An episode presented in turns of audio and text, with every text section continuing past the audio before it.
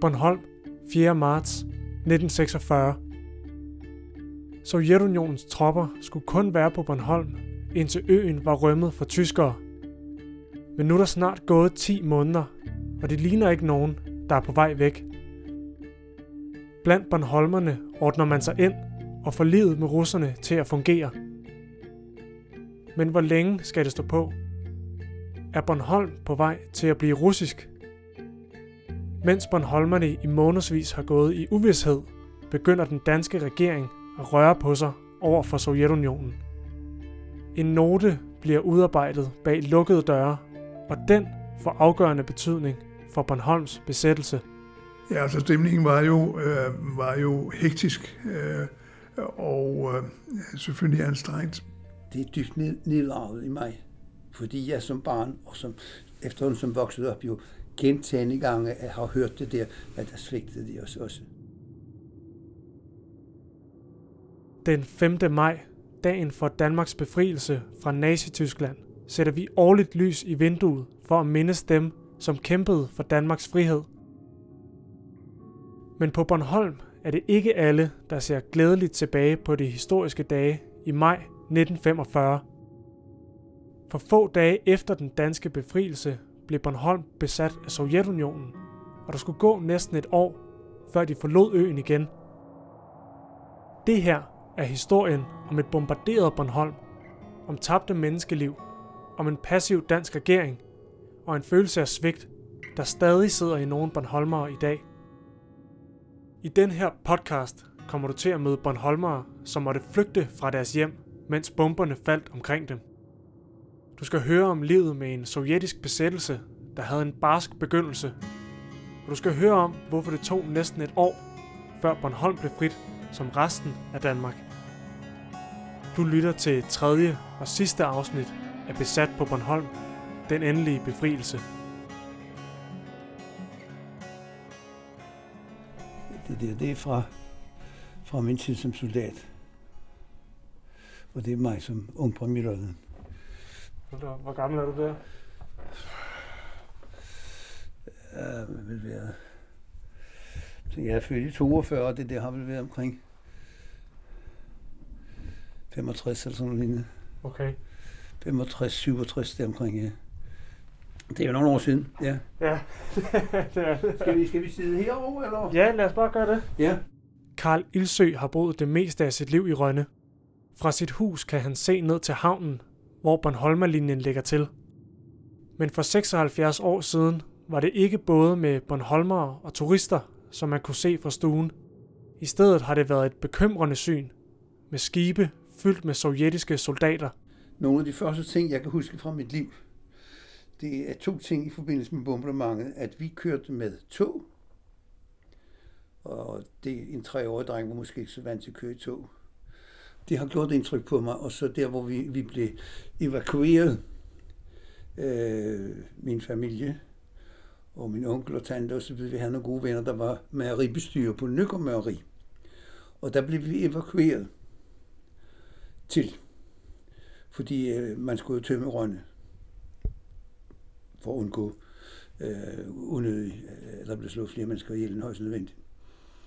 Og øh, det, det er så den ting, jeg kan huske, fordi at øh, kvinder og børn øh, var selvfølgelig nede i kælderen, hvor der var sådan en, en grundvandspumpe. Men mændene var jo nysgerrige. De gik jo altså op ad trappen og gik ud i haven og stod og pegede fingre af, hvor de kunne se bomberne falde ind over rønnen. Karl Ilsø var kun få år gammel, da russerne var på Bornholm, og husker ikke meget fra tiden. Hans forhold til den russiske besættelse er formet af hans forældre, ligesom det er for mange nulevende Bornholmere. For nogle er besættelsen ikke noget, der fylder meget, og følelsen af svigt lever ikke i dem. Men for andre har den følelse været hos dem hele livet. Karl Ilsø er en af dem. Altså, man følte sig svigtet, og det gjorde man meget længe, og det er sådan dybt. Det, det er mærkeligt. Nu er jeg, jeg, jeg fylder øh, 79 i, i år, eller i, i den her måned. Det er dybt nedarvet i mig, fordi jeg som barn, og som efterhånden som voksede op, jo gentagende gange har hørt det der, at der svigtede de os også. Ikke?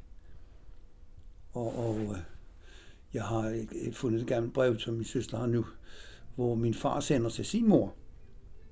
Øh, der har jeg fundet et brev, hvor han håndskrevet skriver, der svigtede de os også. Det står flere gange i brevet, og det har altså præget mig.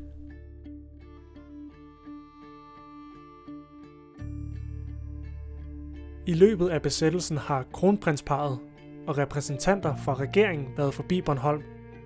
Det giver vidshed om, at Bornholm fortsat er dansk. Men hvor længe endnu? Skal Bornholmerne indstille sig på en fremtid side om side med russerne? Den øverste myndighed på Bornholm er amtmanden. Han hedder Paul Christian von Stemann. Han har tæt kontakt med både den russiske ledelse på øen og magthaverne i København. Til begge sider spørger han, hvornår soldaterne rejser hjem igen. Og for begge sider er der intet, der tyder på, at Bornholm bliver fri for russerne. Der er jo ingen tvivl om, at han var en original. Men, men øh, der var heller ingen tvivl om, at han, øh, han gjorde meget godt. Og øh, han, han kunne i hvert fald, de havde, altså de skiftende russiske kommandanter havde jo meget respekt for ham. Og det havde man måske ikke i, i, i Udenrigsministeriet, øh, da han sendte ind, sine indberetninger, men, men besættelsesmagten havde jo meget respekt for ham. Fordi han var sådan lidt borgstyr, så fordi han kunne, han kunne drikke øh, vodka lige så godt som dem. Ikke? Altså, der går mange historier om, men øh, det må man sige, at uden, uden at han havde presset så meget på, også i det danske udenrigsministerium, så var der ikke sket så meget. Så han pressede virkelig på og, og, og skældte udenrigsministeriet ud gang på gang efter hvad vi ved af de bøger, der er skrevet osv. Amtmann von Stemann er faktisk kommunikationsledet mellem regeringen og russerne, for der er aldrig blevet etableret direkte kontakt mellem besætterne og regeringen. Regeringen går på listesko over for Sovjetunionen og er nervøse for at støde stormagten. Sovjetunionen har nemlig ikke det mest prægtige billede af Danmark efter den tyske besættelse. Her er det interessant at se mod Nordnorge hvor der også er sovjetiske tropper til stede. Museumsinspektør på Bornholms Museum, Jakob Serup, forklarer, at russerne rejste fra Norge allerede i sommeren 1945. Hvis man har sådan en skala, hvor at, at øh, skal vi sige, at øh, øh, Norge er øverst, og Østrig er nederst, så ligger Bornholm imellem.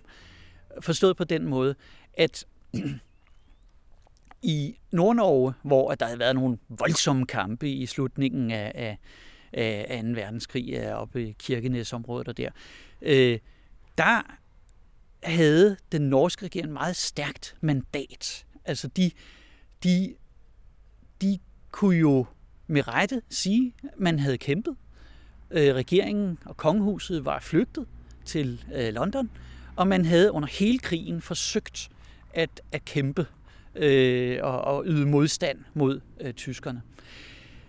Øh, så der kunne den norske regering allerede i øh, sommeren 45, øh, jeg tror det er allerede i juni måned faktisk, at de siger, nu mm, tak for hjælpen, nu må I gerne rejse. Og så rejser de, så rejser de hjem. Øh, der står, øh, hvad skal vi sige, Østrig og, og øh, og, og Bornholm øh, ikke helt lige så øh, heldigt. På Bornholm, der, eller i Danmark i det hele taget, der kunne øh, russerne jo godt øh, argumentere for, at Danmark jo altså ikke havde, havde været lige øh, engageret i, i de allierede sag hele vejen igennem. Og, og øh, øh, så derfor så var det så kunne man godt sådan, altså faktisk havde man lidt, lidt skeptisk, skepsis ved at samarbejde med de danske myndigheder. De ville egentlig helst, helst snakke med øh, partisanski, de ville snakke med, med, med modstandsfolkene. Og det bliver sådan lidt, lidt, lidt bøvlet for, for, for øh, øh, de danske myndigheder. Så på et tidspunkt, så begyndte jo politi og civilbeskyttelsesfolk osv., de begyndte at gå rundt med, med, med, med modstands, øh, altså frihedskæmperarmbind. Historiker Bent Jensen, der har dykket dybt ned i Bornholms besættelse, forklarer, at den danske regering søger hjælp hos britterne med at få russerne væk fra Bornholm. Og her bliver man mødt med et klart svar Britterne vil have Danmark til selv at tage ansvar for den sovjetiske besættelse. Med tiden bliver britterne irriteret over den passive indstilling fra regeringen. For i 1945 spørger regeringen britterne, hvornår deres tropper rejser hjem igen. Men Sovjetunionen våger man ikke at afkræve en afrejsedato fra. Det udløser kritik fra britterne. Den kritik får regeringen til at samle mod til sig, og det er ganske vist, efter de har forsøgt at lade andre tage konfrontationen for dem. I januar 1946, otte måneder efter russernes ankomst, begynder man bag lukkede døre at arbejde på en note. Den skal meget ydmygt spørge Sovjetunionen, om danske soldater kan overtage administrationen af Bornholm. Men noten når i første omgang ikke frem til magthaverne i Moskva.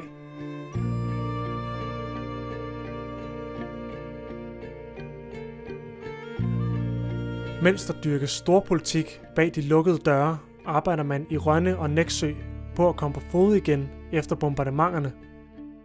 Over sommeren har en dansk støtteindsamling for Bornholm samlet over 7 millioner kroner ind, hvor der også er bidrag fra Grønland, Færøerne og Sverige.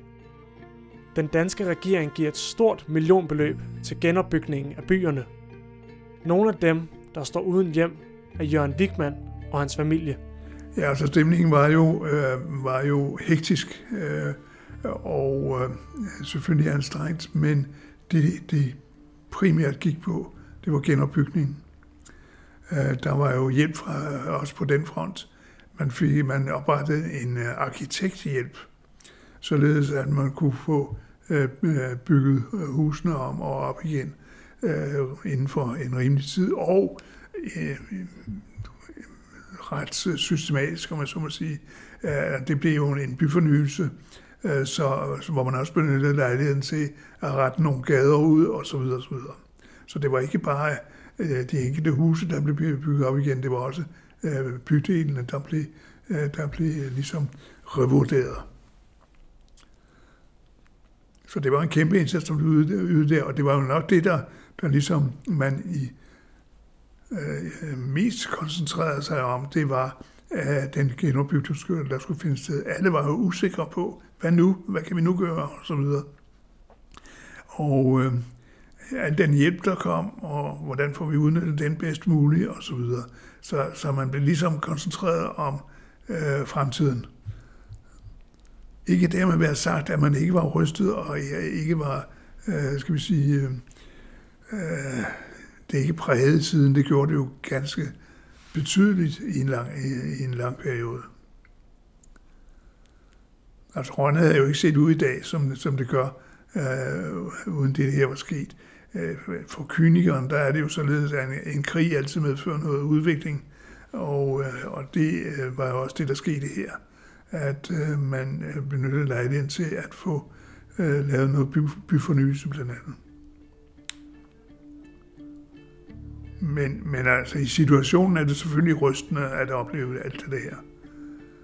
Og man får fuldstændig vendt sin, sin tilværelse på hovedet.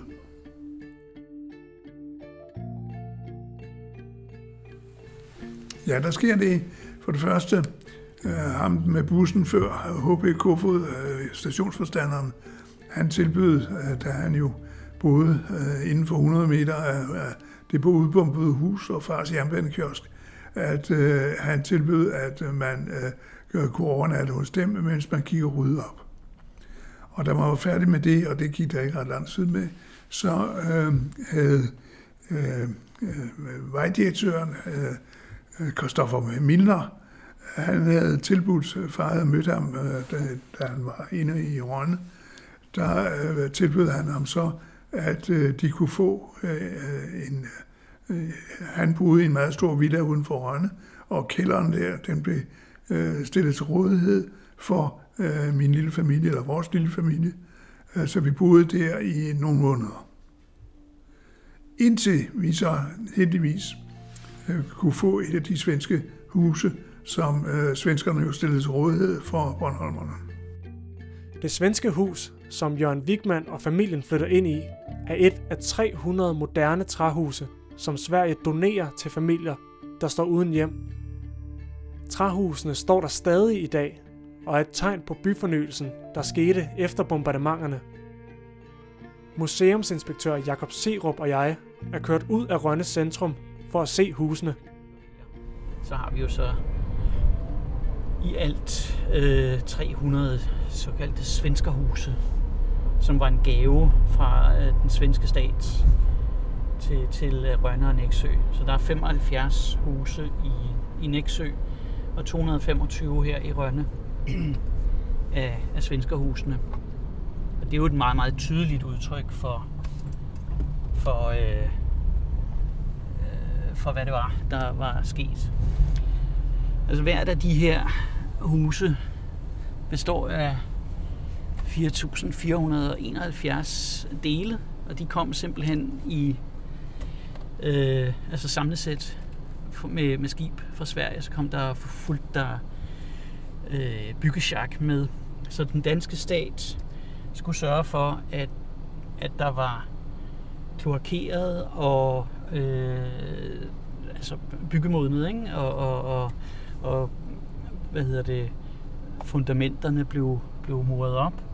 Og så kom svenskerne ellers og knaldede øh, sådan et hus op på en uge. Ikke?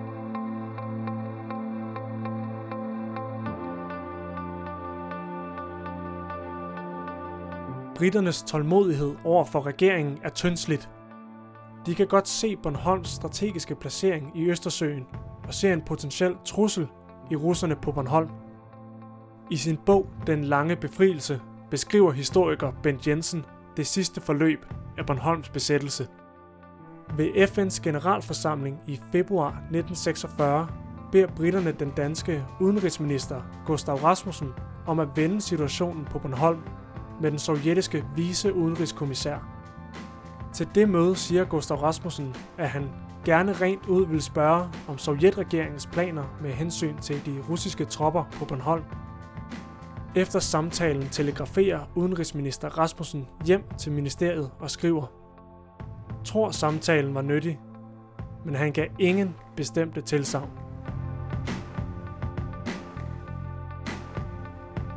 Regeringen forsøger sig altså med en lidt indirekte forspørgsel, men uden held. Russerne forbliver på Bornholm. Regeringen fortsætter dog arbejdet med noten til Moskva, og det foregår stadig bag lukkede døre. På den sidste dag i februar bliver noten endelig færdiggjort.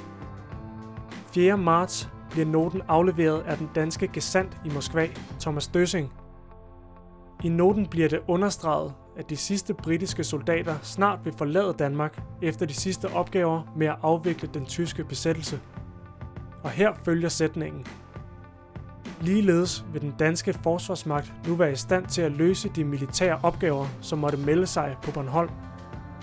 Den danske regering vil derfor meget påskynde, om også den sovjetrussiske regering måtte være enig i, at disse opgavers varetagelse overgår til den danske forsvarsmagt.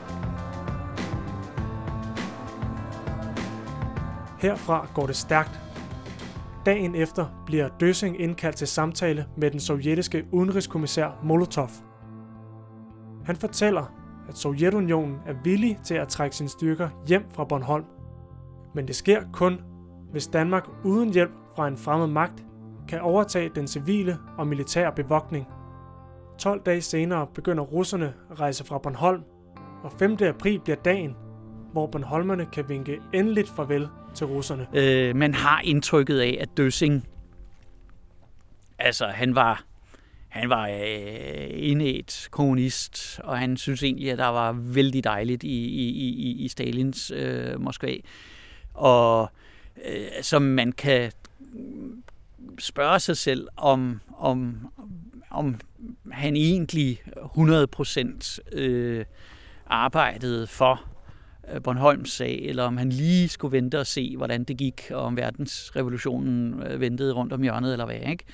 Øh, og det er jo sådan noget, det er svært, øh, fordi vi har ikke kilderne til det. Altså, og der er jo stadigvæk øh, øh kilder til det her, øh, i, især i, i Moskva, må vi antage, som, som ikke er offentlige endnu.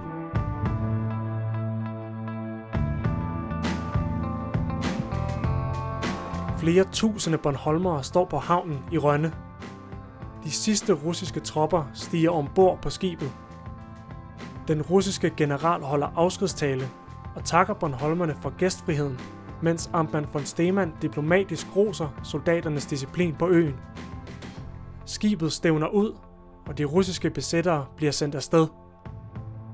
Men kort efter lyder der brag fra skibet, som får ruderne i Rønne til at ryste. Et chok griber Bornholmerne. Men chokket er kortvarigt, da det går op for dem, at russerne saluterer med 21 skud fra skibet.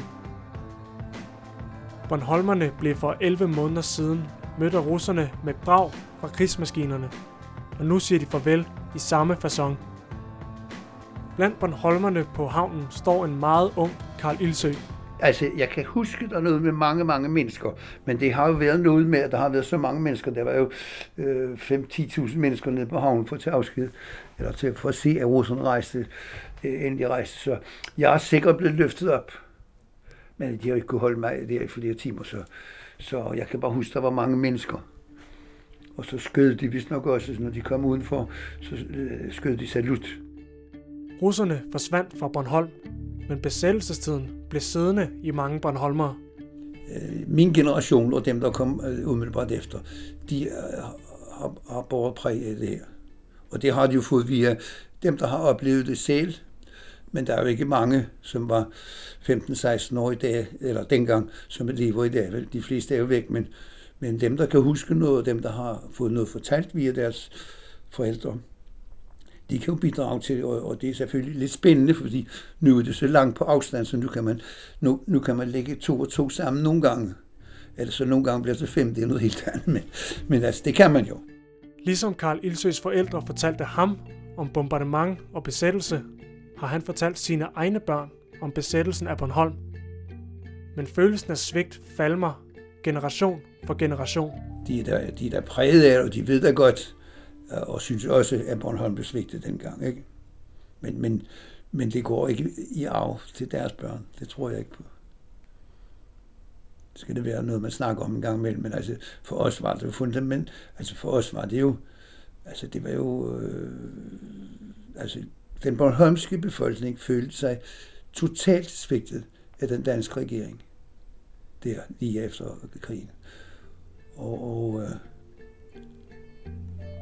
det tror jeg varede mange år. Og så æbber det jo ganske langsomt ud, ikke?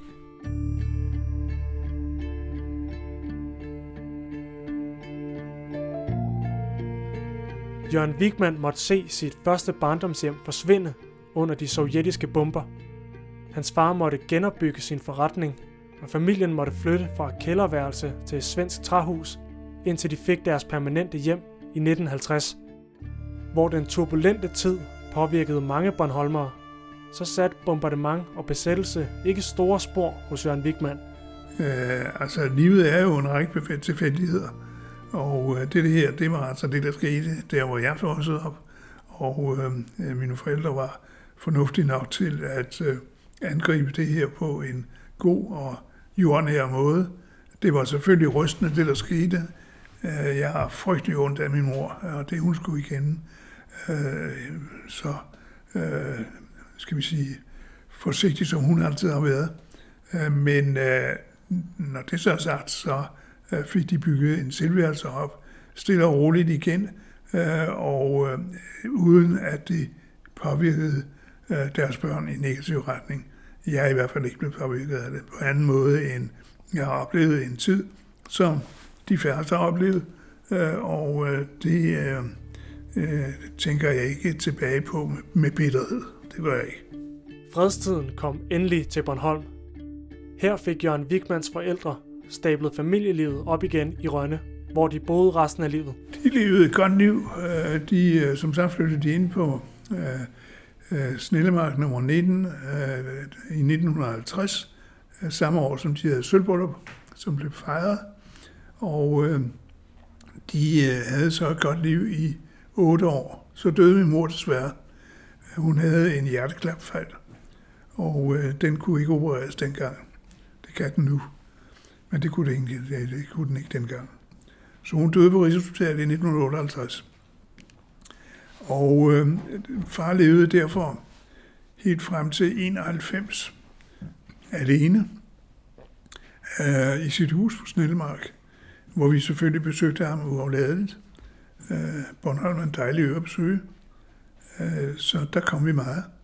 Og øh, han levede øh, efter de første to-tre år, hvor han ligesom skulle komme over, hvad der var sket med mor.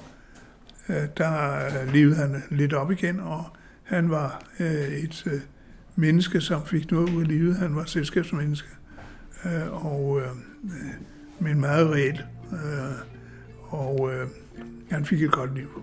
Jørgens onkel, Tønnes Vigman, havde en vigtig rolle under bombardementerne som næstkommanderende i modstandsbevægelsen. Han bidrog til at evakuere Rønne og blev tilbage i byen, da bomberne faldt. Men udadtil viste han ingen stolthed over sin vigtige indsats. Det, det vil jeg ikke sige, at han var, men det har han muligvis nok været inderst inde. Men øh, han, øh, han levede efter nogle andre leveregler. Øh, den ene af de tv-udsendelser, der er om ham, den hedder Næste kærlighed er min Gud. Og, og det, var, det var det, han ligesom levede efter. Det var at øh, gøre noget godt for andre. Og det lykkedes i vidt omfang. Tønnes Wigman gik bort i 2002. Han blev bisat i en hvid kiste med sit blå frihedskæmperarmbind forrest på kisten. I kirken spillede den sang, der under krigen blev brugt som symbol på modstandsbevægelsen.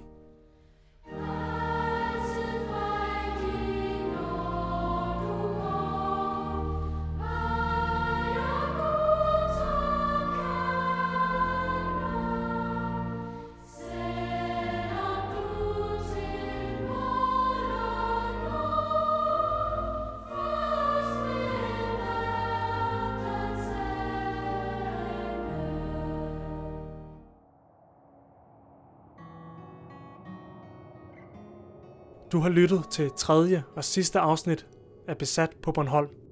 Tak fordi du har lyttet med. Podcasten er blevet til på baggrund af interviews med Bornholmere, historikere og ikke mindst en masse arkivmateriale og fagbøger.